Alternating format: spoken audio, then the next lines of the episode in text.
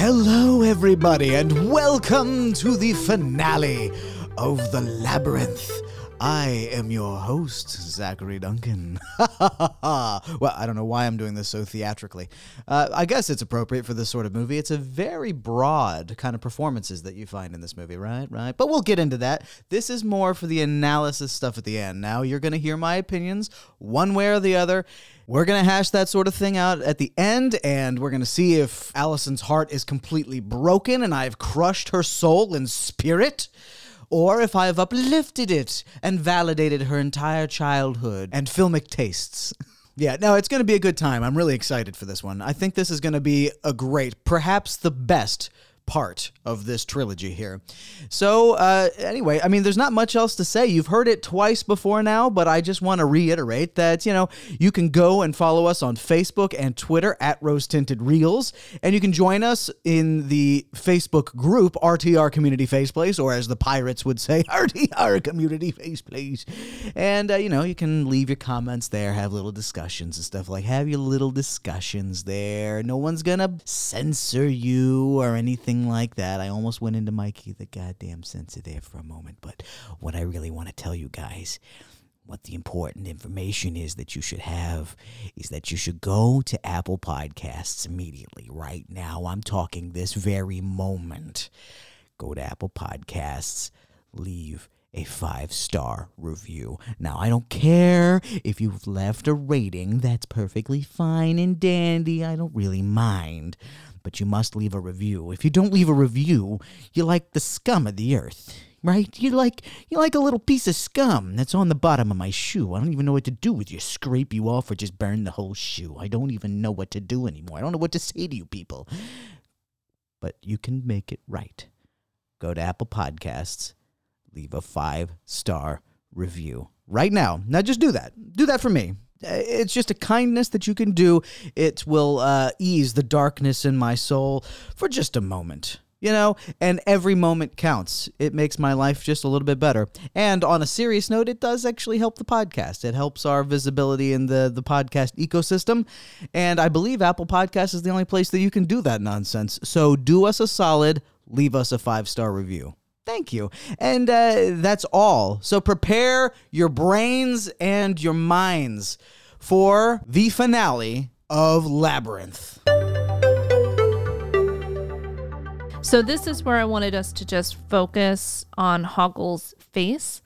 Um, he hands Sarah a poison peach that was given to him by Jareth. And just after she bites it, I just want to focus on all the manipulations that had to go on behind the scenes to give him this kind of recoil and grief and flinching almost. Like it just it's beautiful puppetry. Sarah? Yeah? Uh here. Hoggle oh, thank you! You're a lifesaver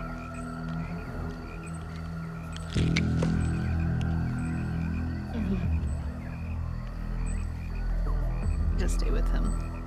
Stay strange. Oh.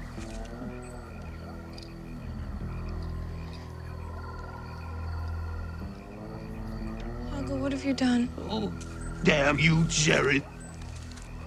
And damn me, too. It's mostly when she first does that, but I just. So I will say that the I I the illusion is so good with Hoggle that I often just subconsciously forget that it's a puppet and there's you know motors and stuff articulating it just feels like there's somebody with a mask on and there's a human under it actually making the facial expressions Yeah. and i forget that there's so much involved in making it look so human Yeah, it just it, it's so stunning to watch. Yeah. And my next is 10637 and while I recognize that we can't watch just the whole ballroom scene, um this is my favorite scene in the entire movie. Um it just is so beautiful and this is one of my favorite songs from the movie. I fully intend to have the song playing at some point during my wedding. um the set and the characters and the music is just so immersive and just to me stunning. Uh, and you know, I recognize how problematic and how creepy it is that an adult is drugging a child. To seduce them. Yeah. Yeah. Um, so one of the things that I read about kind of a behind the scenes of this scene that kind of goes into my theory about this is kind of her moving out of adolescence into the young woman phase, I guess, if you want to call it that. So, uh, the ballroom scene is kind of a metaphor of her becoming an adult. She's being enticed by these adult things. Um, she's, She's starting being enticed by David Bowie's balls. that too, adult things. Uh, I mean, literal, uh, metaphorical, and figurative, figurative. and literal. yeah, there are balls. She's in a ball, and she's in a ball. and she's in a ball, having a ball. Um, so you can see her as she's interacting with the adults kind of around her, like her just kind of being unsure and unsteady. And oftentimes it's almost she's recoiling and almost repulsed by it. Not like, you know, like a visceral, like I'm going to vomit repulsed, but just kind of like she feels out of place and uncertain. And so she's she's rejecting the adult themes that are happening around her until she's kind of swept under the thrall of the Goblin King. And um, just kind of as the, the narrative of her coming into a more mature phase of life at the end of the movie, this is her ultimate trying to still fight and reject this kind of future for herself.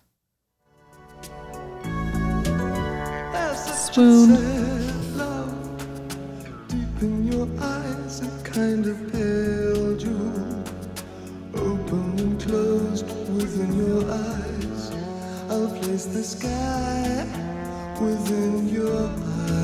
So, um, back when I still worked at Barnes and Nobles, uh, I actually flew out to California to visit my friend Barbara, and we went to the Jim Henson Labyrinth Ball that they have every year at. Um, it's called the Magic Box. It's a club in California, and they they hell they hold a labyrinth ball once a year. Oh, that's interesting. So everybody dresses like this and has kind of a set design like this. Yeah, it's they either dress like this or they have their own kind of fae that they try to represent. Right. So Eh, neat. I mean, I can see your attraction to him when he when he does like a grin or like a half smile. Oh god, it's just mm, the smirk. He's a fancy little fella, isn't he? So yeah, this is also my timestamp. I wasn't going to show it. I was just going to comment on how creepy it is that the middle-aged pop star drugged and seduces a 15-year-old girl. You're making me seem like a monster. You kind of are. Well, no, it's not that I want this to happen to a 15 year old. I want that person to be me. But that's weird. Ever since I was four, I tried to That's wish myself weird, into man. the labyrinth. Ever since you were four, you wanted to be drugged and seduced by an uh, aging pop star. Well, I didn't understand that metaphor at that time, It's but not a metaphor. It's, it's a metaphor. no, so I would like I I used to ask my sister to wish me into the labyrinth. I try to wish myself into the labyrinth. I would try to find portals. Like I would pretend that there was a portal in my laundry hamper and I would try to jump into it. Were you a soul bonder when you were young? Did Not you feel I'm like did you have David Bowie in your head? Well, daydreams, but not like, you know, I didn't think I was him and I didn't act out like Well, and it's not always soul bonding isn't always that you you feel like you are them. It's more that you can you can feel so strongly about a character that you feel that you know them or that they're in your head and so you can have conversations with them or you feel like you can get responses from them. Oh no, nothing like that. Nothing so strong. But it was more just that there was a couple places that I wished I could wish myself into, and labyrinth. I, I wanted to wish myself into the labyrinth. I even wished my sister into the labyrinth to see if I could chase her and try to rescue her, and then just be like, "Can I stay?" I Well, yeah, you would here." you would want to wish somebody else in so that David Bowie would come and visit you. Mm-hmm. Right? That's how you want it to go. Yeah, but then I was worried because she was older that he wouldn't go for it, or he would turn me into a goblin and I would miss out. Yeah, I guess if you if you got wished in, but you'd be closer proximity to him all the time. True, but I'd be a goblin and therefore less interesting. Only after the first 13 hours, but that first 13 hours would be amazing. What a 13. Anyway, all right, so my next is 11155, and that's actually my last one. Okay. Um, mine is one eleven thirty three, and I will say, like, out of everything that happens in the movie, this is the only part of the movie that scared me when I was a kid, and I don't know what it is, but just holy hell, when she opens the door and she's in the junkyard of the labyrinth, like it just the the witch standing. uh, She's not a witch; she's a goblin, but uh, standing on the other side of the door when she thinks she's home safe and it opens and it's still the fantasy like gah. Oh yeah, no, I, I had my notes were about that too. I said that it had kind of a little Nemo vibe to it. it does very much so Yeah, because you it, there's a part in Little Nemo where he goes back to his house and, he you can, he can kind of half believe that he's actually there, mm-hmm. and he tries to convince himself, but then he starts hearing things, and then he goes downstairs or whatever, and his house is like flooding. Yeah. or something like that. Just like the fantasy world has seeped back into his reality again. and he like panicked Yeah, and that that is ex- the exact feeling here, which I quite liked. Ah. Oh. Again uncomfortable looking bed Yeah, it really it's is. made of cinder blocks Maybe that's why he do- she doesn't like her stepmother. Maybe she got her this bed. It was like, you have to sleep on cinder blocks. no please please stepmama No, Portia. You will sleep on these cinder Shut up, blocks. Portia. Oh, do shut up.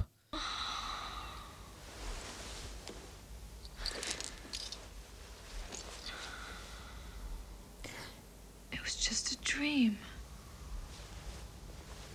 I dreamed it all, Lancelot. Banana pajama banana But it was so real. Let's go see if Daddy's back, okay? when i was her age i did not call my dad daddy That's my Better to stay in here, dear. Yes, there's nothing you want out there. No. Oh, no. Oh, what a Oh! Lancelot.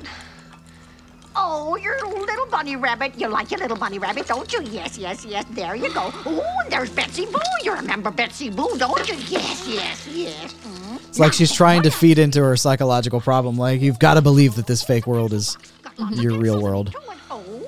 don't you want to Here's stay here with all your past know how much I like belongings to and your have the slippers. You youthful never wanted age them? Yeah. Wait, did you? There they are. That's right. That's Don't right. grow Okay, up, Sarah. what Stay. Else? Oh, Stay little with your horsey. thing. At You least for 13 horsey, hours. Don't you, dear? The Look remainder of. This, you got a printing game. You have. Oh, here's a treasure. You'll want that, won't you, my dear? Yes, go on, put it on. Go Make yourself on. up. And here's dear old Flopsy. You'll want her, right? There you go. Oh, yes. I wonder if some of the Ah, Sarahs oh, died by yes, being smothered Charlie by their own belongings. Right, there's Charlie Bear for you. Oh, man. It was something I was looking for. Don't talk nonsense. It's all here. Everything in the world you've ever cared about is all right here. Look, So, it, according to the Goblin Compendium, this garbage woman, Mm-hmm. it was written by Brian Froud and Terry Jones, is named Agnes. here's your little toy candy shop. Dangers untold and hardships unnumbered. I fought my way here to the castle, beyond the Goblin City, take back. It is interesting that the movie is not called The Labyrinth, but the book is. Mm-hmm. Is there a book that this was based on? No. No, they created a book um, after this was released. Um, Have so- you read it? Yeah, I have it. it it's uh, they so okay. So they released a movie paperback that is impossible to find. Like you know how they always release a paperback novel novelization. Yeah. But recently, uh, they re-released um, the book with Froud illustrations and a little hardback, and um, I was able to get that a few years ago. Nice. Do you want to? Are you done here? Yeah. Okay. So we're approaching the walls of the Goblin City and we're approaching a door. At the door, there is a single guard posted, and watch this little dog syndrome energy. Didymus, we must go quietly. What is Didymus supposed to be, by the way? Is he a fox? Is he a dog? So I always kind of thought he was like a Pomeranian and a fox together. Okay. I can see that. Right now. Didymus, wake the guard. Well, let them all wake up. I shall fight you all to the death. I shall fight you all to the death. Please, Sir Didymus, for my sake, hush. But of course, for thee, anything. But I'm not a coward. No. And my sense of smell is keen? Oh, yes. Then I shall fight anyone, anywhere, any place, any time. no, he scolds Ambrosius. Ambrosius, be quiet now. Everything about him is amazing. I, I love his mm. character. oh god, I love the fight between him and Ludo, and I can't believe. It. I mean, it would have been hard to narrate because it's just yeah. small dog energy. Well, so and later on when he's fighting all the people in the city, and especially like when he's trying to All get right, you surrender. I know. It's like had enough, and there are like 15 people pointing spears at him, surrounding him. So you're all surrounded. it's just him. He's awesome. He he'd be the one character. Like I attach to him more than I do Hoggle. Oh yeah, yeah, yeah, yeah definitely. He's awesome. You precious thing. So I do want to play. I don't know if we should keep the audio on mm-hmm. for this, but I do want to play through this a bit. There is one part where he is kind of winched, or you know, And- yeah, he comes from underneath and he comes to stand up. Yeah. No, I thought that they there there've been a there's been a lot of use of reversal shots where like when the uh, Toby bounces the ball or the the ball bounces up and Toby catches it. It was just a reverse shot. Toby dropped the ball and it bounced down the stairs and they reversed that so it looks like he catches it. There are a bunch of uses of that throughout the movie, so I thought this was one of them. I thought he would have just leaned back and fallen off the platform like onto a pad or something, and they reversed it. But no, they had a, A rig. yeah, they had a rig that pulled him up, and you can actually see the shadow of the rig. we skipped over the ballroom scene. We we uh, didn't skip it, but we didn't look for Beverly Crusher. Oh, beans. God blast it! We'll just have to watch it again. Yeah. Yeah, you can kind of see the backboard. Well, the thing that I read was that you could see the uh, a shadow of the rig. I wonder if they've edited that out for subsequent releases because I didn't see it. Because apparently they have changed things. So on the original VHS, you didn't see the faces of uh, David Bowie all throughout the labyrinth, like on the rocks and stuff like that. That was added in for the DVD release. So that's new. So it's possible that they've George Lucas style edited out some things. Smoothed it out. Yeah. This scene where everything's kind of broken apart mm-hmm. kind of reminds me of Kingdom Hearts, Yeah. Yeah, I could see that. where it's like a black void where you've got kind of the remnants of a real structure or something like that, kind of frozen in time as it's kind of broken apart and everything. And it, you'll see the clock here is spinning out of control. I really like the aesthetic.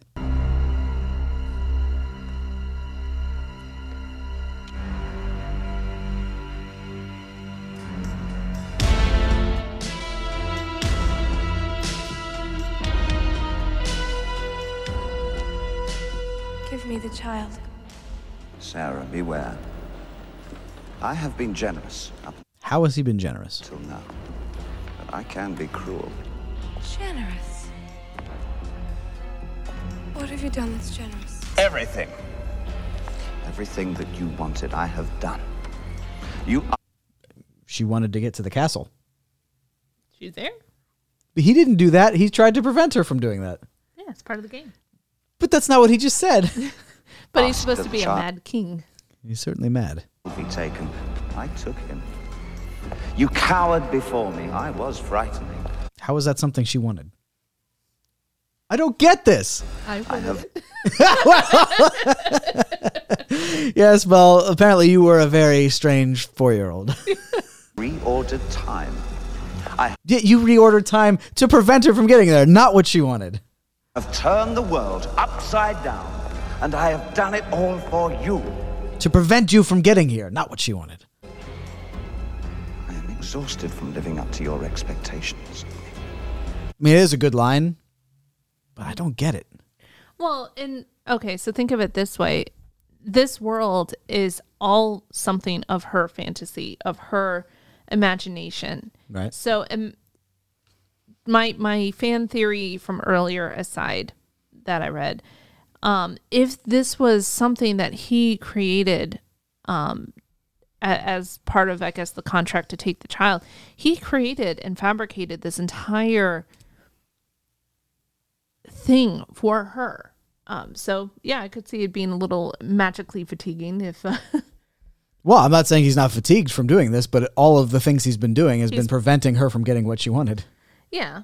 But she she did wish him away first, so maybe you know, Right, and he did that, and that is what she wanted initially. So I, I, I understand that. But And everything she- else he said But she was wanted not what to she wanted. challenge him to, to get the baby back after she. She didn't want to challenge him. She wanted the baby back. yeah. she she's had to going challenge him. against the wish she made before. Yes, She's greedy. yes. She has made now contradictory wishes, Yes. but he fulfilled the first wish and then blocked all subsequent wishes. Mm-hmm. That's my point. Isn't that generous? No. She doesn't deny it. Well, The she's dangers untold, been seduced by him. Yeah. hardships unnumbered. I have fought my way here to the castle beyond the Goblin City. For my will is as strong as yours. And my Stop. Wait. Look, Sarah. Look what I'm offering you. Your dreams. And my kingdom is great. I ask for so little. Just let me rule you. And you can have everything that you want. Kingdom is great. Damn. I can never remember that line. Just fear me. Love me. Do as I say, and I will be your slave. Great.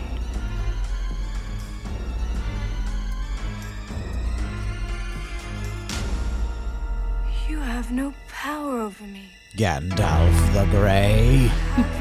Power over me. So my last timestamp, we get the emotional goodbyes. That does sometimes make me cry. Just to warn you, is that Only sometimes though. Sometimes, other times you're not feeling it. no? Every time it does. it's a one hour, thirty four minutes, fifty five seconds. Sarah has her final goodbye to her adolescence. Sarah, are you home? Yeah. Yes, I'm home. Goodbye, Sarah. She looks around and nothing is behind her. When she looks back into her mirror, she sees her friends. She's insane. And remember, fair maiden, should you need us, Yes. Should you need us for any reason at all, I need you, Hoggle. you do. I don't know why, but every now and again in my life, for no reason at all, I need you. All of you. Oh, you do? Well, why didn't you say so? I'm really confused why the red guy, the the red crack Furbies are here. Mm-hmm. Because they were trying to murder her. They're not friends. Yeah. She's weeping, ladies and gentlemen at home. I can't help it.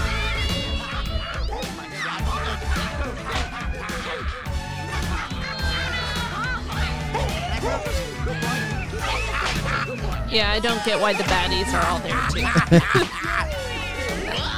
Ladies and gentlemen, this has been Labyrinth. And what a movie it was, too. Good, bad, ugly. Let's find out together. Let's ascend to Act 4 The Rose Tinted Feelings. Ah. Eliason, That is sort of me. was this movie as good as you remember when you were four years old? Always. 10 out of 10? 10 out of 10 it just it always th- this is if you had to define a perfect nostalgia film for me this is the film um and this is this is i think the true nature of our podcast i've been trying to find classic films that i do think that you'd enjoy this is the first time i'm daring risking Opening yourself up. opening myself up to the possibility of I am so nostalgic for this movie that it's possible that other people won't like it as much. And you know, I I recognize that especially in children's films, um, this was advertised as a child's film, that there is a risk of nostalgia not bordering time. So to speak. So like looking as an adult watching a children's film 30 years after it came out originally, I recognize the the peril that I'm in right now. And you sure are. so I, I suppose then your perspective on things in this movie hasn't really changed. No, I, I'd say that uh, I did experience a lot of anxiety having to have us watch it. Like I really did. You have no idea. Well, okay, so And- so thinking, being terrified by my potential perspective of the movie, Mm-hmm. did that force you to look at it differently? In a way, because I was trying to be critical about it, especially uh, through our uh, rating system that we're about to get to. You know, I just, um, I, I, I had to separate what is Allison's palette and Allison's nostalgia versus a, a, a true critical analysis of the film. So, I mean, I, I will acknowledge adult Allison sees the um, problematic relationship between Sarah and Jareth. But you still love it. I, Allison, love Jareth. okay. I'm not. Way to I- You know what? I am not afraid to say it. I love the Goblin King. I wish myself to the labyrinth. Gotcha. All right. So me, my name is Zach. What were your thoughts? Finally, tell me your thoughts. Put me out of my misery. Still gonna. It's gonna be a slow burn here. Okay, here we go. All right. So Bracing. Look at me. the. Why uh, won't you look at me? oh God. so uh, Hoodlum and uh, Hoggle. Uh, the relationship he had with David Bowie was very Darth Vader and Lando Calrissian, I thought. You know, he was kind of under threat from Vader or uh, uh, David Bowie, but he was still friends with the main character, but eventually had to do the betrayal. And The Judas. Yes, he betrayed, and then he kind of came back and and saved the day anyway in defiance of said oppressor. Uh, I, I like that parallel. I don't know if that was because Georgie Lou was involved in the in the program or not. Maybe Georgie Lou had something to do with that. Maybe it was a nod to the Georgie Lou works. But uh, you know, it's a story trope. I'm sure it's been in other things, but it struck me as very Vader and Lando. But I like that. A lot of the inanimate objects, like we were talking about earlier, were also hidden creatures and articulated and gave everything life. I really loved that aspect of this movie. The motivation of David Bowie's character, I felt was kind of non existent. As kind of I felt with almost every character in the movie. I didn't see anybody's motivation to do anything except for uh, Sarah to get back Toby. But I, I, mean, didn't. Jareth's motivation was to make another goblin. Or so we would believe. Right, but His what? other motivation could be the fact that he has so many Sarahs. But why? Why specifically that boy? She wished him. Well, yeah, but you, can't he get other people without having needing them to be wished? So here's the the problem: the the magic words, the the combination of the magic words had to happen. There there had to be, as far as we understand it, certain elements that contributed to her being wished, uh, wishing specifically those exact magic phrases. I mean, how many people like would you just have naturally come to? I wish the goblins would take you away. Uh, I'm sure not a lot of people say that, but I don't Yeah. know how popular this book is in this fictional world. However, on this topic, I'm going to skip ahead to my writing notes. Just on the subject of motivation, this movie had a lot of the motivations feeling thin. It had a very big feel of this is going to happen. Don't worry about why. A lot of the songs that popped up didn't feel like they really fit with the story. It just was like an excuse to play some David Bowie, which is fine, I guess, for the fans of David Bowie, but it just didn't feel like it really was congruent with the rest of the movie. But why did she hate Toby so much? I didn't really understand. Why did David, Bo- David Bowie want to keep this kid specifically so badly? Why didn't he, if he didn't want her to reach the castle, why didn't he use more of his magic to stop her? He clearly had the ability. Was were there laws against being so direct with his hindering? Why was uh, Lombo Lombard? What was his name? Ludo. Ludo. Uh, why was he following her after being freed? Didn't he have his own life? Why was he captured in the first place? Why was he not out for revenge? Why why was there no interest in why that happened and like Well, he- seeking? he's a little bit simple. He's a little bit simple. Uh, why didn't he use the big boulders to kill the creatures that were torturing him to begin with? Why did uh, Didymus leave his post that he swore a blood oath to protect at the bridge? There was just a lot of things happening that just didn't really have an explanation. And I thought that most of the quirky happenings felt like Alice in Wonderland or Wizard of Oz rejects. Well, I guess you could see why I liked it because of the Alice in Wonderland. yeah, and I, and I, I liked all that stuff too. I don't, and that's not necessarily a bad thing. Mm-hmm. That's just a, that's just a note. It felt like it took a lot of stylistic cues from Alice in Wonderland and Wizard of Oz. Well, when you think about the kind of fantastical brain of Jim Henson, I could see him being influenced by those things. I mean, Yeah. those were books in the room. Yeah, Was Wizard of Oz, Alice in Wonderland, and was Alice in Wonderland in there also? yeah, Yeah, and that makes total sense. yeah. So I think this was a fantastical world that seeped out of the brain of Brian Froud and Jim Henson, and just I, I can't defend the motivational loophole that you present, but it's I, I think for me, I just accepted it. Yeah, because four year old Allison is Exactly. Still I mean, this movie. as a, as a Yeah. kids movie, the kids I'm sure aren't really going to care about the the motivations of the characters, and it gets into the territory of just like the writers are just like, we want this cool thing to happen. It doesn't really matter if it makes sense or if, if it flows naturally from the previous state of the story. We just want to be there, so let's go there. And when you think about Jim Henson, like a lot of them are improv, like uh, they they have a whole improvisational puppetry seminar thing that they teach. So it's the power of yes, basically. So I think a lot of these characters just followed the power of yes. Yeah. But anyway, so back to just generally how do I like how, how do I feel about this movie? I thought that the Jim Henson factor was amazing. Stylistically, I loved all the choices they made. Just the the the aesthetics of sets, the puppets, the behavior of the puppets, even the the color palette. It all felt very cool. Mm-hmm. It, it gave me not necessarily that it looked like Tim Burton, but just the the character of a Jim Burton movie is very identifiable. Like the shapes of buildings, even in a Jim a Tim Burton movie, you can see is Tim Burton esque. Mm-hmm. And this didn't feel like Tim Burton, but it felt like it w- it established its own world aesthetic for the buildings and shapes and things like that. And I loved that. I thought it was very cool. Oh, so it's mixed review, but there there's a lot of positive there. Yeah. Ri- essentially, I thought that the writing was waxwork level, honestly. Ouch. but beauty was I you know, it was great. Dripping. It was dripping with uh, style and beauty. Yeah, dripping with elegance. Yeah. So that's that's my general take on this movie. Okay. Do you think it contributed something to cinema? Nah.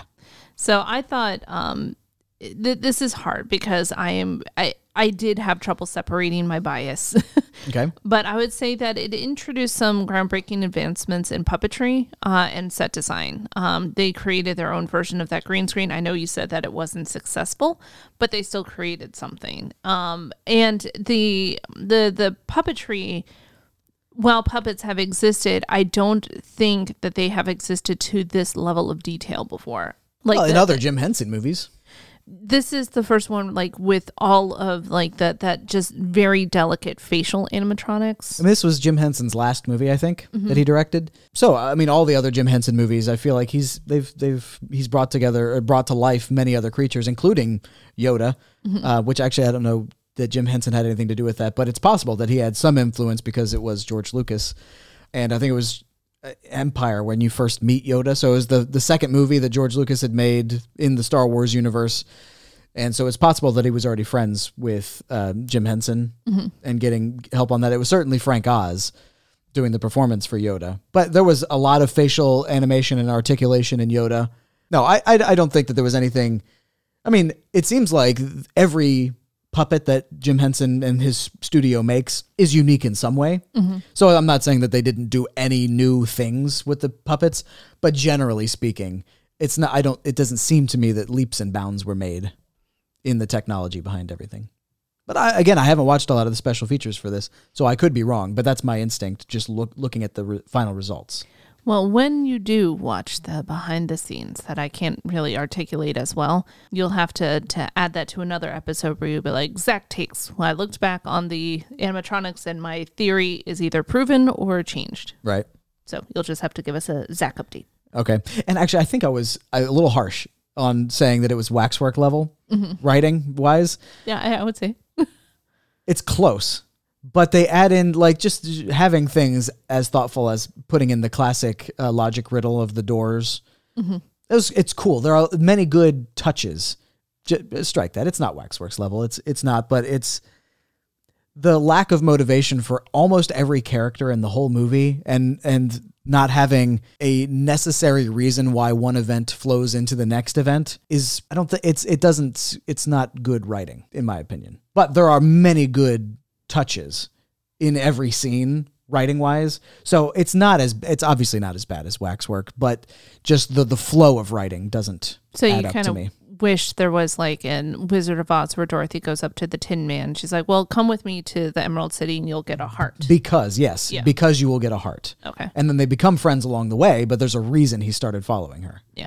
Right. Okay. That's fair. Would anything need to be changed for a modern audience? I think I know your answer. No, I, I uh, drugging children and uh, giving them to pop stars to seduce is it's cool. At eyes wide shut parties, that's that's cool.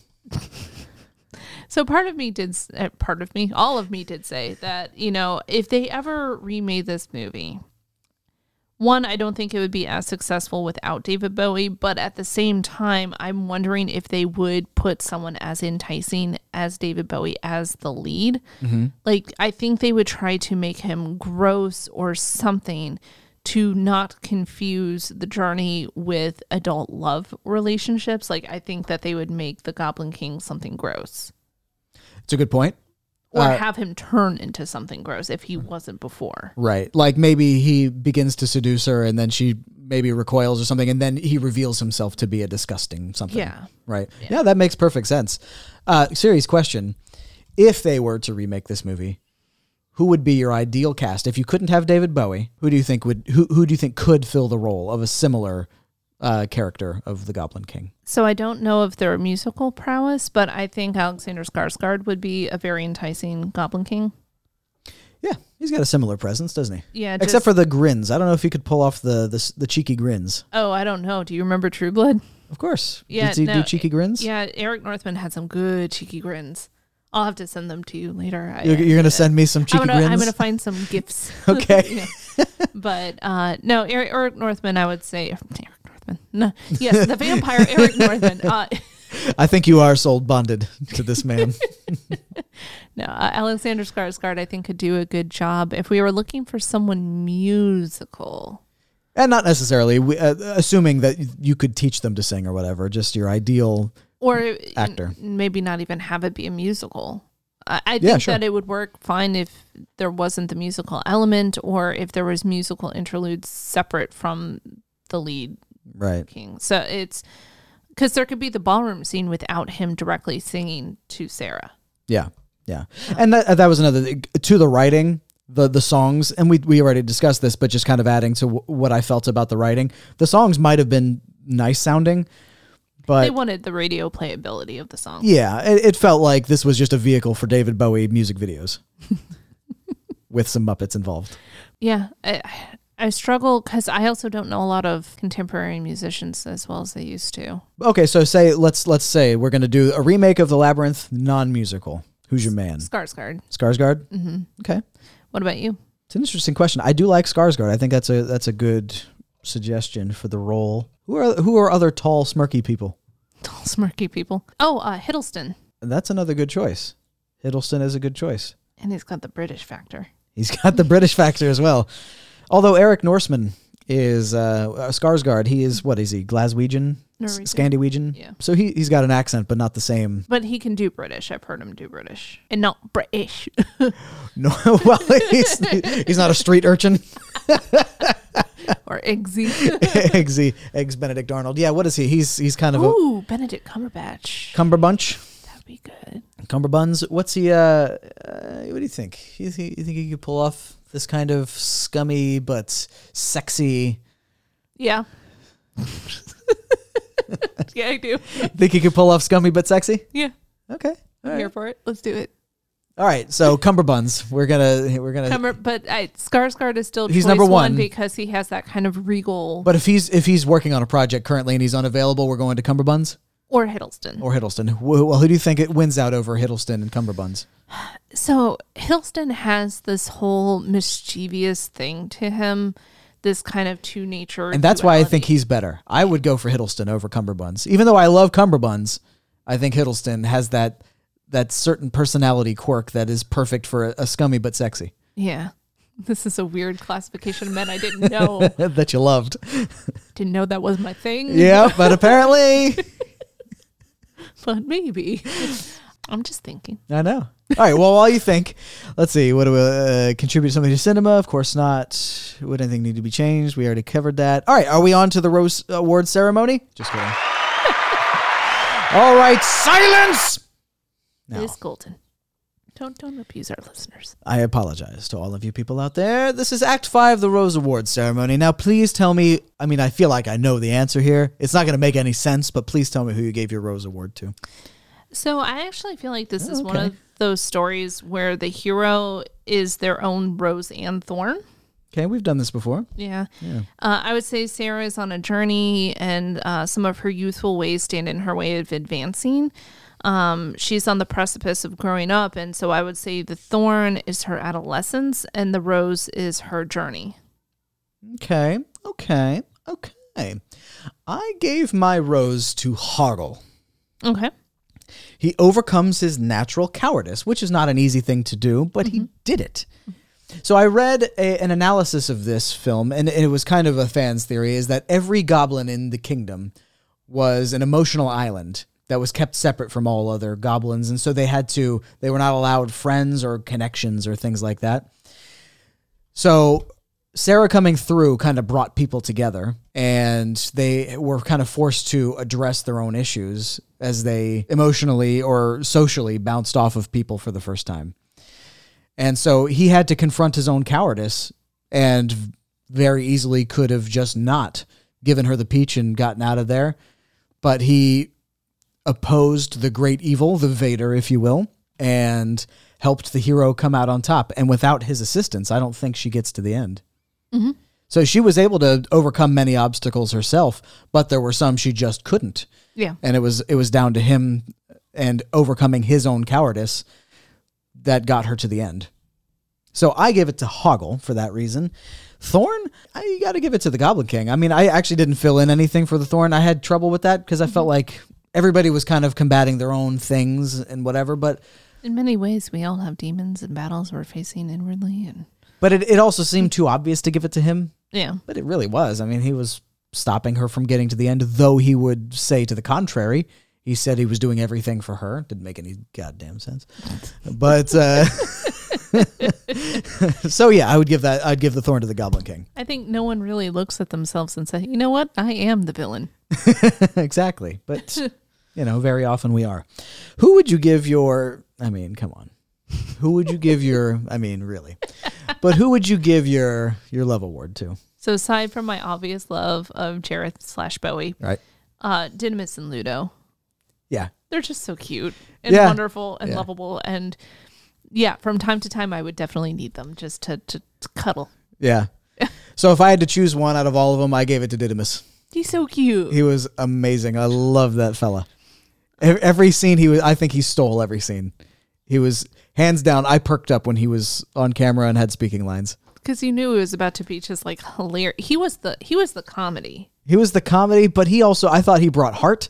Yeah. You know, he he was brave to a fault. What smell? Of what speaketh thou? when he- is fragrant. But he was willing. He was willing to take on like fifteen people at once. He did not care. You know, obviously he probably would have lost, but he had the gumption. Oh yeah, and you know what's kind of funny about him is he was the Monty Python element, like because you know there was the Monty Python writer in Yeah, this. yeah. He was where it was evident to me. No one else really, just him. That's a yeah. That's an interesting uh, speculation. I wonder if that's that was mainly his Terry Jones's hand Yeah. bringing him into things. He seems very Terry Jones. He does a little bit, yeah. and I loved it. I loved it. So there you go. Who on earth was your hate award? Okay. While I acknowledge she wasn't that bad, it was Sarah's stepmother and her shoulder pads. The shoulder pads I can see. Those were aggressive. Those were aggressive shoulder pads. But I just I did not get a mean vibe from her at all. I think that was a total projection of Sarah's personality. See, but I read it. I, I read that same projection, that kind of shrill. Um, But I think since you are seeing this ever since you were a kid, Mm-hmm. I think you were I, you were identifying with the the main heroine of the piece, and so you you were identifying with all of her emotions towards things as irrational as I think they were. Yeah, and, and that's that's a fair assessment, and that's the hard part of this show. So that's why I specifically narrowed it down to the shoulder pads. The shoulder pads, I will give my hate award to them. They- They were aggressive. Heck yeah. Yeah. All right. Well, there you have it. Let's go on to the ratings. This is the real terrifying moment. What are you thinking now? Now that I've revealed some of how I feel about this movie. I think we're in least fives Okay. for most of the things, except Okay. writing. I think writing you probably gave lower. Okay. All right. So let's start with genre. So, first of all, I called this genre uh, musical puppets. Okay. I called it children's musical fantasy. Okay. So, for musical puppets, I gave it a 6 out of 10. Okay. What's a 10 out of 10 puppet? Musical puppet, Team America. Well, that's okay. Those are marionettes, not puppets. They were puppets. That's a puppet. That's a sub subclass of puppets. That's I cannot believe you just put Team America, baby. There were explosions. There was heart. There were great, memorable songs. Freedom isn't free. No, there's a hefty fucking fee. And if you don't put in your buck oh five, who will? Freedom costs a buck oh five. I just I cannot believe you're putting these in the same ratings. That's a 10 out of 10 in my book. Because it had the humor, it had the heart. See, I would have called Had the America satire. A uh, puppet comedy. Yeah, it is. But it's also musical. Tons of songs in there. And I think a be- it was a better musical than this. The songs were not as disjointed, but they, they they all had something to do with the plot or characters. It advanced things. It explained things, and they were catchy and memorable. It was a really good musical. so I gave my genre of children's musical fantasy a 10 out of 10. Um, and I think it's, you know, this is a very specific genre. This sort of kind of dark fairy tale with music and puppets. You know, for me, they are the pinnacle of this particular kind of storytelling. Um, and the only others that I can think kind of play in the same world or universe are Legend and Dark Crystal. Legend. Legend with Tom Cruise and Tim Curry. Oh, Don't that, know that about will it. have to be on our list. Is that that's another puppet movie? It's puppet and a lot of practical effects. It is not a musical though. Okay. Um, so that will be on our list. All right. So let me. I'm going to rate your thing. So you said that the genre was children musical fantasy. Mm-hmm. Children musical fantasy. Ten out of ten for me would be. Uh, uh, first of all, my rating for that is. I give it. A, I'll give it a low rating simply because I didn't think the musical aspect of it was there. I think children fantasy. I would rate this high. Okay. I would say It's the musical element that's throwing you. for a children's fantasy, I'd give this a seven or an eight. Okay. I think it's it's a really good children's fantasy. For musical, it just wasn't a musical, really. Just randomly, some people would start singing a David Bowie song, and then the scene would be over. it's like, all right, man. But my ten out of ten for a children's fantasy musical, I mean, almost any of the old Disney movies, Okay. like you know, Aladdin, uh, Lion King, any of these things. Those are those are my ten out of ten for that. But yeah, for just children's fantasy, I'd give it you know an eight. It was it was up there. It was it was really good for that. That's fair. Uh, what would you give it for magic musical puppets? Musical puppets specifically. Yeah, and why on earth do you think that this would be better than Team America for that? Now, obviously, the puppets were. It- it's a different vibe, man. It's total different I, I can't put those in the same rating system but because for the specific, so different. but for the specific j- subgenre of musical puppets, those both meet those qualifications. Now, obviously, the puppets are not as good in Team America, of course, nowhere near as good, but they weren't supposed to be. So my my top rating scale for specific musical puppets would go to the original Muppet movie. Okay, Um, just because that, if you want to look at true, that that was the first time the Muppets donned the silver screen. Um, there was uh, good music throughout that did blend in with the storytelling. um, and just it really did transport you to a world of blending human and puppet actors. And mm-hmm. so I just I think it that is what I would say is the, the 10 out of 10 of the perfect. yeah, I um, can see that. that So makes sense. I would I guess reduce this one to a 7, but that is as low as I am willing to go. I'm not trying to bargain with you. okay, all right. So direction. yes, directing. What would you give this for directing? So I really said a, a seven out of ten um, because I just the the blend of the storytellers here bringing this vision to life. Just Henson had this world in his mind, and I thought it just translated so clearly into this cinematic universe. Like you, you, I felt got to see how someone's vision was like, you know, and their mental vision of a world just translated so beautifully. Right. And having the the talent to translate your vision into something as meaningfully beautiful and and just filled with life mm-hmm. that and it feels like it's all part of the same universe. It felt like everything breathed, like it was just living. Yeah. Yeah. And so all being part of the same universe and, and having its own style language is is back to the the conversation about Burton. Yeah, Tim Burton. And I, I think he, he totally has the same not not that the, the vision is the same, but the fact that they both have that vision and are able to execute it so well and cohesively. I agree. I, I have a hard time rating the directing for this movie because on one hand, he created so much beauty and cohesion in the, the vision of the world that has to rate high. But there's some elements of the directing that felt weird and off. And I can't really explain why. It's like, I don't know. I have a hard time. So maybe I'll give it a seven also. And part of me does wonder what parts of the script were left out. If Henson was worried about being too verbose, maybe there were things that connected those disjointed parts of the story that he left off. But that does not a good director make. No, no, I'm not talking about writing at all. Oh, okay. Ju- just the visuals, the composition, the mm-hmm. the pacing, that sort of thing. I really liked it, but there were some things. Maybe I don't know if it was shots, shot compositions. Sometimes just felt off. So I don't know that whatever that is brings it down for me. But I'm struggling where to put it. Okay. Six point five, seven, something like that. That seems fair. Oh. I mean, that out of our rating scale, that's still a very generous score. Because I think the only 10 out of 10 director we've had so far for you has been Scorsese and Taxi Driver. Yeah. So this is where we're going to have our biggest fight. music. All right, so here we are at music. Um, nope. All right, so here we are, music. 15 out of 10. Nah. so, okay. The music on its own, I I love. I do see your point, and I will concede that it doesn't necessarily serve a purpose typical to a musical like a Disney where Belle's walking through town saying the poor provincial town. Right. Like- you are telling the story through the song. Yeah, the, the I will I will cede that the music does not serve that purpose. But damn are those songs bangers.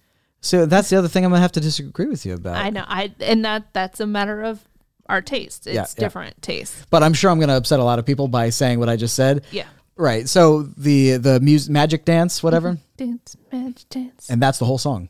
You just said every line in that song. Stop that baby, make him free. Dance, magic dance. So I don't know. It was it's all right, but it's flippin' repetitive. and so I'm trying to and all that's the only song I remember. All the other songs I have like I have a vague feeling about the song, and in fact, probably only because we watched it on the the replay just now. The the meth goblins, the meth uh, Furbies. Chili down with fire gang. Yeah, I don't remember what that song sounds like. I've got kind of a vague.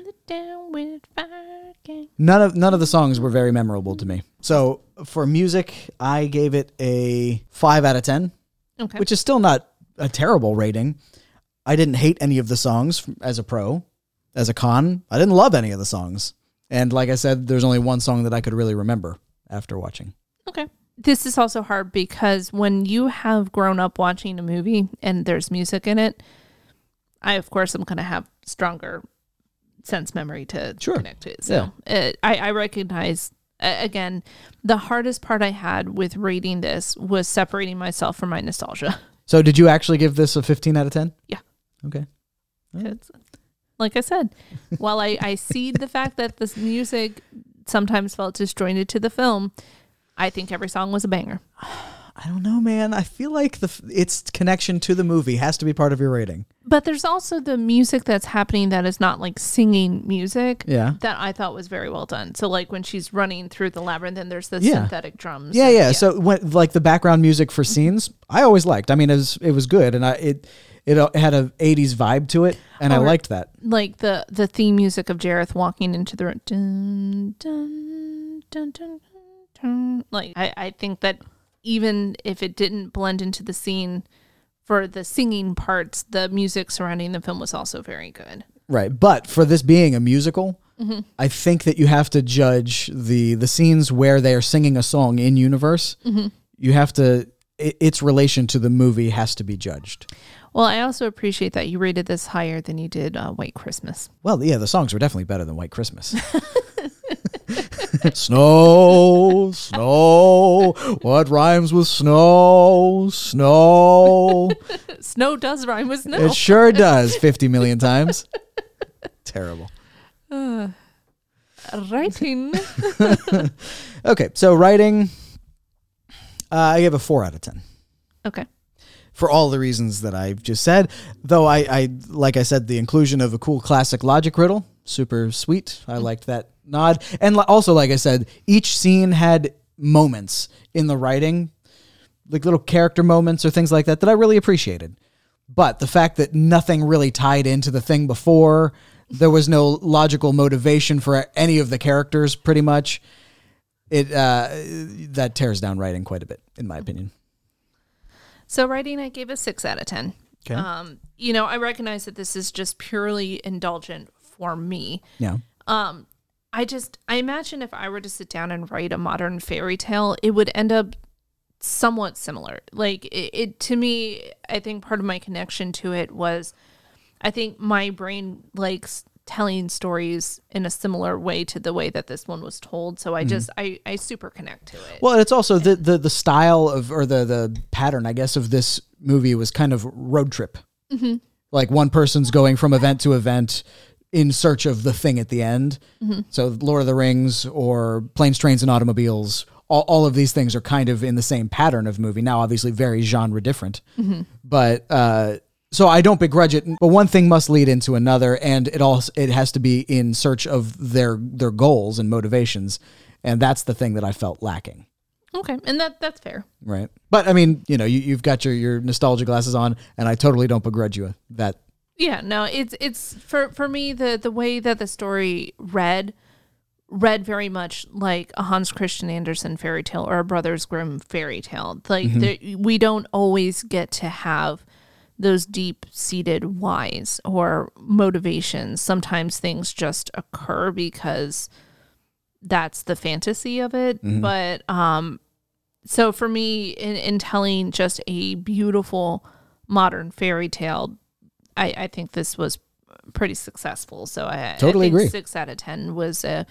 I actually lowered it a minute ago from a seven to a six. Okay, So I did. okay. I did lower it ever so slightly because I am listening I like that. and. I respect it. Sweet.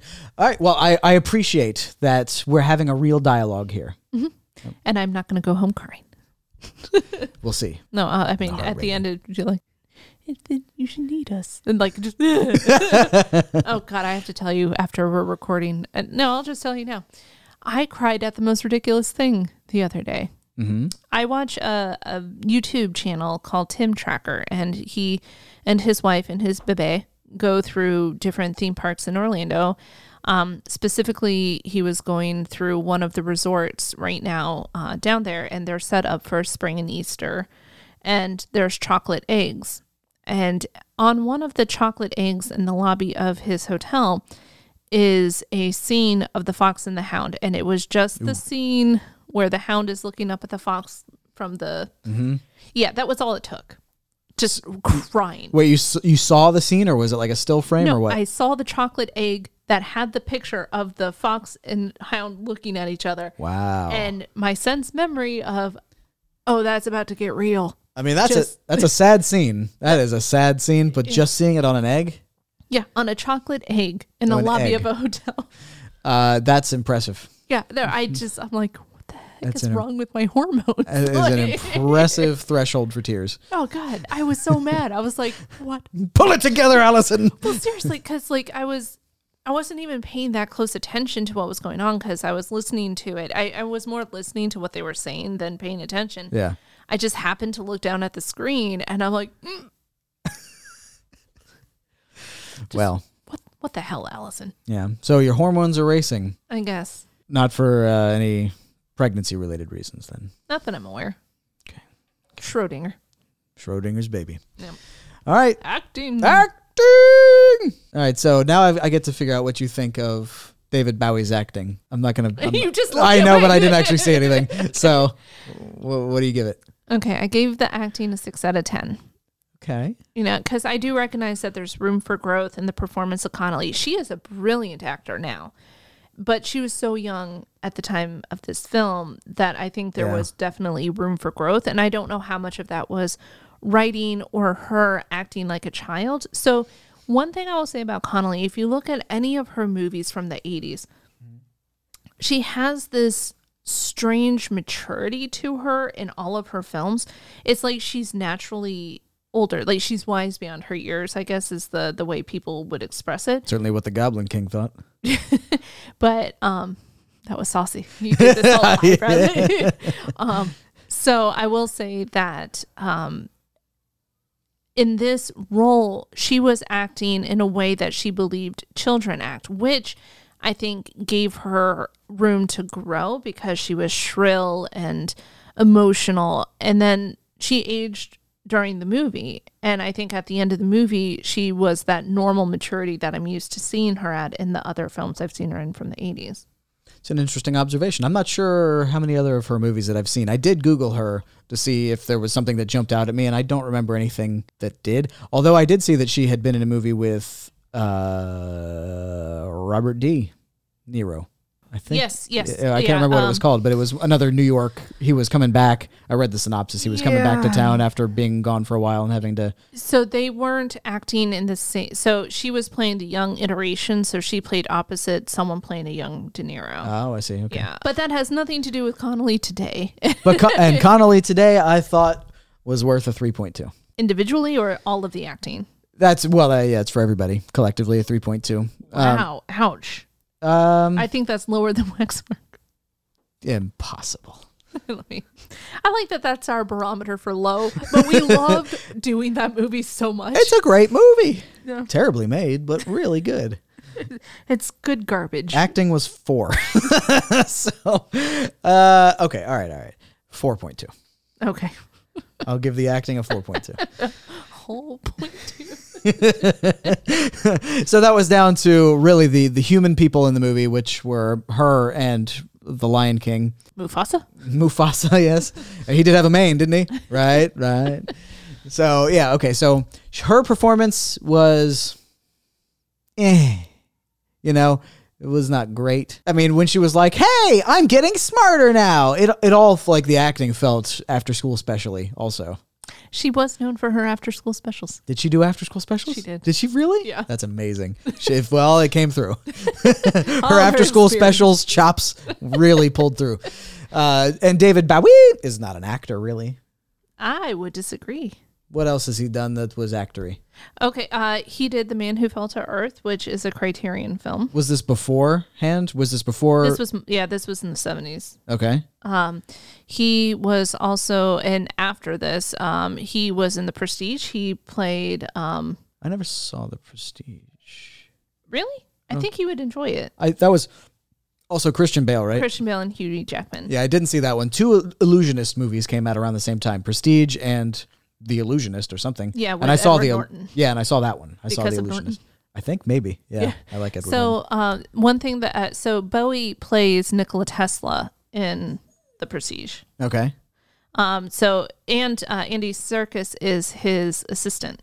Man, there are a lot of people in this movie I would love to see act. Michael Caine is it. Michael Caine. He plays the tutor that helps Christian Bale and Huey Jackman learn how to be magicians. Gotcha. Okay, so perhaps I, I misspoke. Perhaps he is an actor. Well, it, by this point in his career, how many other movies did he have under his belt? To Google, we we go. Yeah. All right, and then this is just David Bowie, video short, video short, video short, video short. Video The. Man Who Fell to Earth was his first, and that was 1976. That is a trippy ass movie. Um, so he's basically an alien who comes to Earth and um, just kind of how humans treat him and how we we treat things that we don't understand. It's a very bizarre movie. Hmm. Just a gigolo. Mm-hmm. He plays Paul Ambrosius von Srodzotsky. Good job. Thank you. oh God, Video that short, video short. Uh, let's see, Christian. That's F. as himself though. Uh, this one. Yeah, look under David Bowie. That's the Oh. character name, so it's Gotcha. just himself. Ball. TV movie. The snowman. Bing Crosby is David Bowie. Oh, um, that was they. They did a music video for the Little Drummer Boy, which is one of my favorite holiday songs. Is their version. He actually made them create a different version of the Little Drummer Boy, so he could stand out next to Bing. Oh, that's interesting. Yeah. I'd like to see that. See, and so with the Hunger? Oh yeah, 83? He, he uh, it was a vampire type movie. Okay. Um, plays John. The seller, uh, Merry Christmas, Mr. Lawrence. Yellowbeard, he was uncredited as a shark into the night. Colin Morris. Absolute beginners. Labyrinth. Yep. So he, he was in a couple of things. Okay. Well, anyway, so just having observed, he does have a good presence. He's he's got a, a very, I won't maybe not commanding presence, but there's something when he walks into the scene. You do there. There's something that draws your eye to him, and it's not just his mere beauty. Or his pants. I don't know if I noticed his pants. I did. How did you not notice? Oh, I do know. He, he did have the cr- the crotch area was bulging out. There's Yeah, a that's right. whole cartoon gif about I forgot about it for a moment. but yes, he did have a big old bulge, didn't he? you got really upset when I forgot about his bulge. No, it was just shock. It wasn't upset. It was just like, how? All right, so yes, his his pants were impressive, but no, more than that, I I liked his sh- his shoulder pads were awesome, and his his mane and everything. His costume design was very interesting, and no, his he his his presence was very captivating. Is a better word. Mm-hmm. He had a very captivating presence, but when it was more than just giving mysterious looks or smirks, it didn't. It, it the the performance just didn't feel quite uh, grounded. Now, given this is not a grounded movie, it was a fantastical movie, but that doesn't mean your performance can't feel grounded. That's fair. So, yeah, her performance was all right, kind of bad at times. David Bowie didn't feel very acty, uh, but Didymus gave a great performance. Yeah, I'd watch a Didymus movie. All, all the puppets gave really good performances. Didymus, I thought, was the, The- standout. The puppeteers just fantastic. Shout out to the puppeteers. Uh, Henson Studios just One day, one day they may be as good as Team America, but today is not that day. Just kidding. Obviously, the puppeteering is top notch.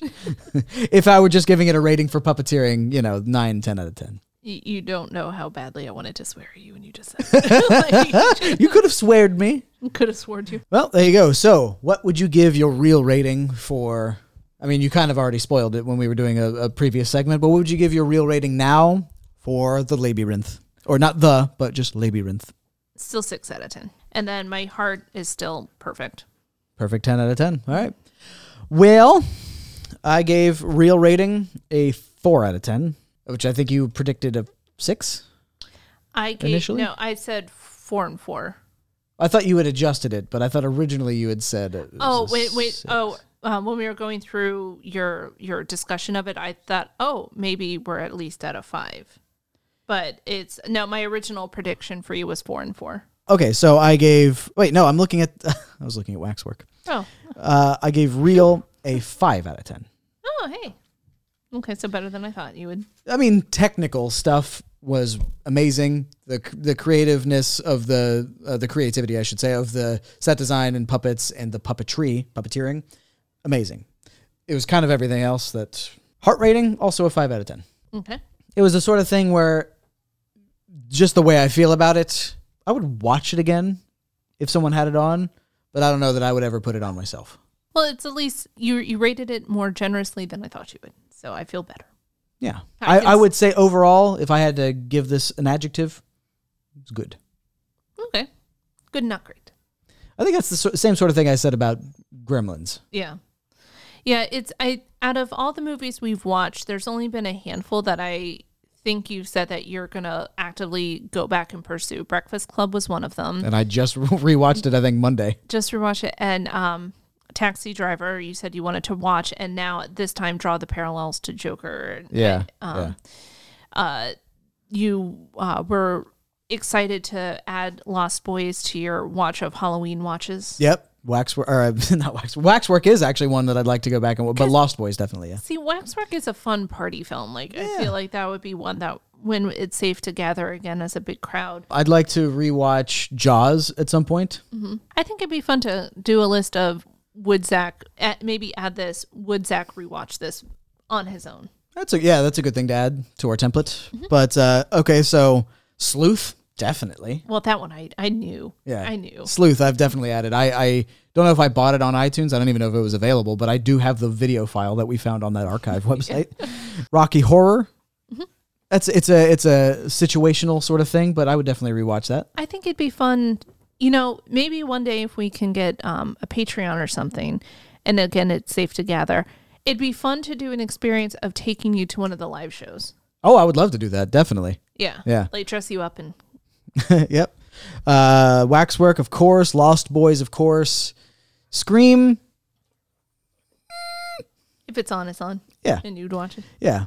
Conjuring, nah. Mouse Detective, nah.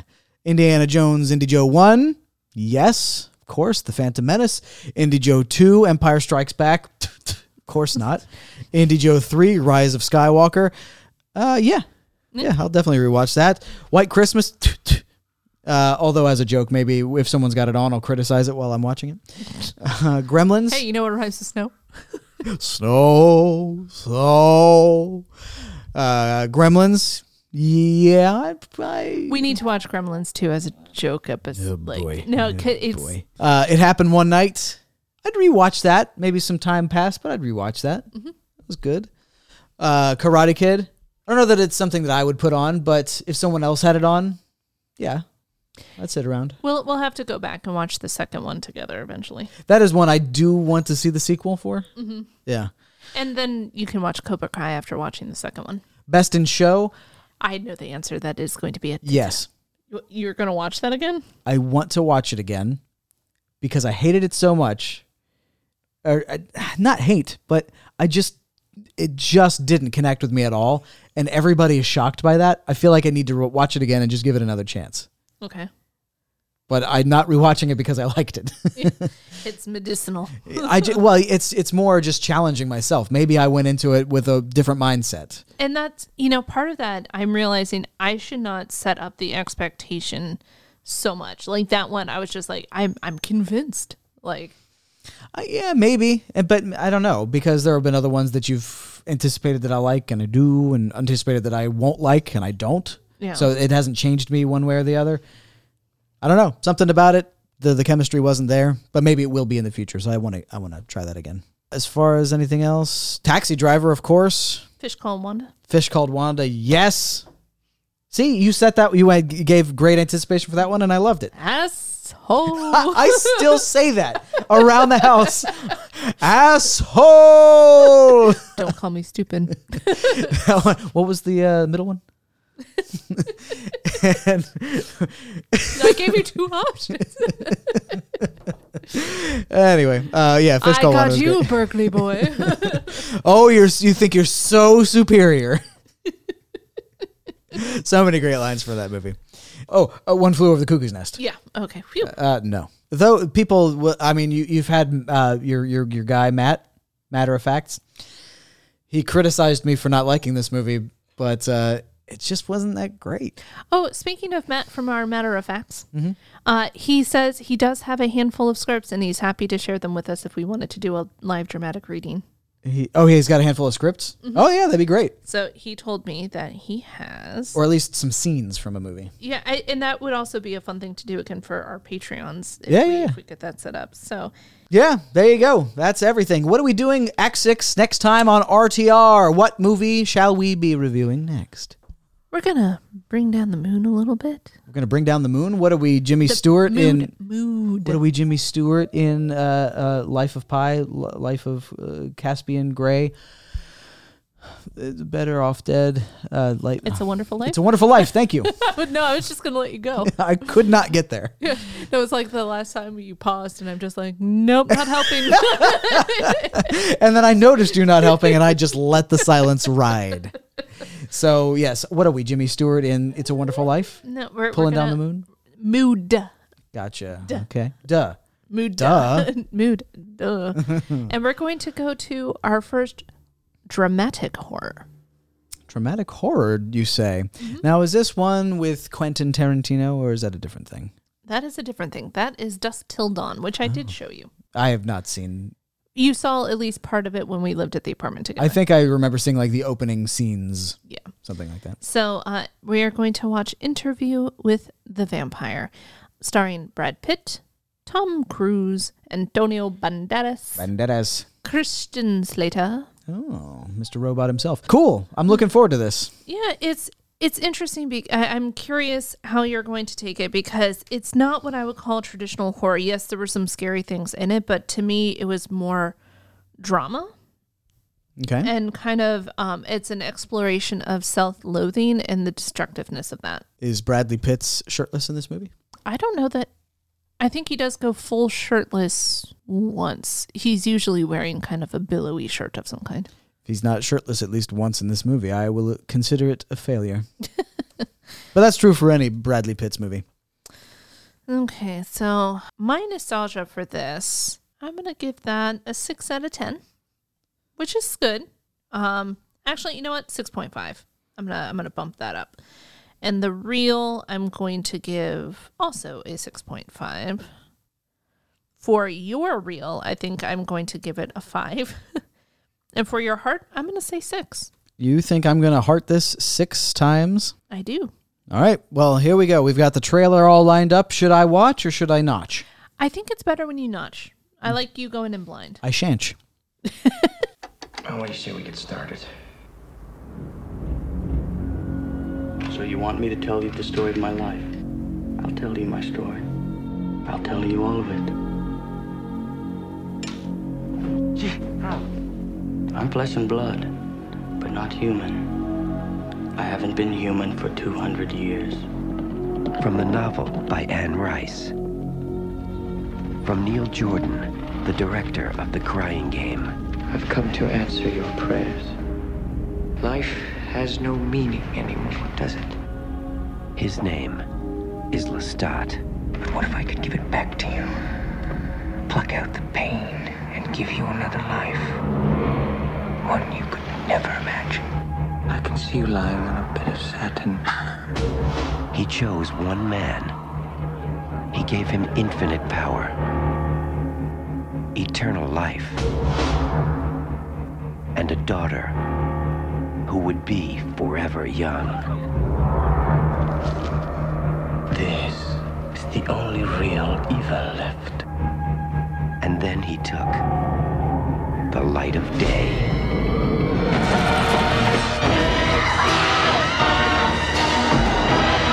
You're a vampire who never knew what life was until it ran out in a red gush over your lips. I can't stand this any longer. You made us what we are, didn't you? God kills indiscriminately, and so shall we. You like dying? You condemn me to hell! Monster.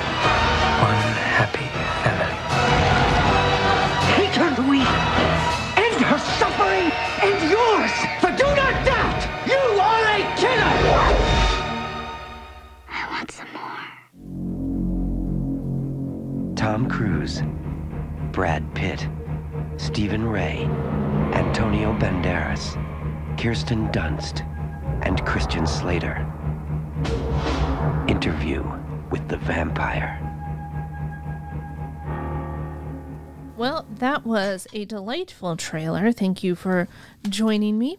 So, you know, I, I think we, we say it all the time, but it really bears repeating because no one is following our instructions.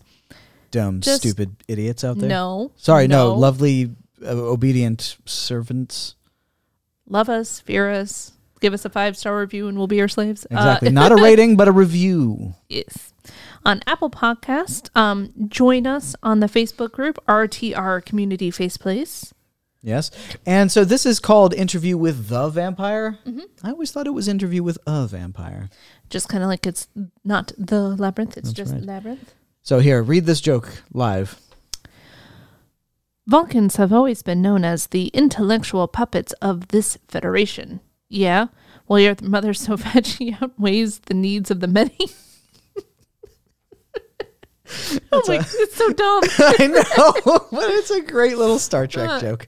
So uh, I would like to thank Julian Crowhurst for the use of our theme song.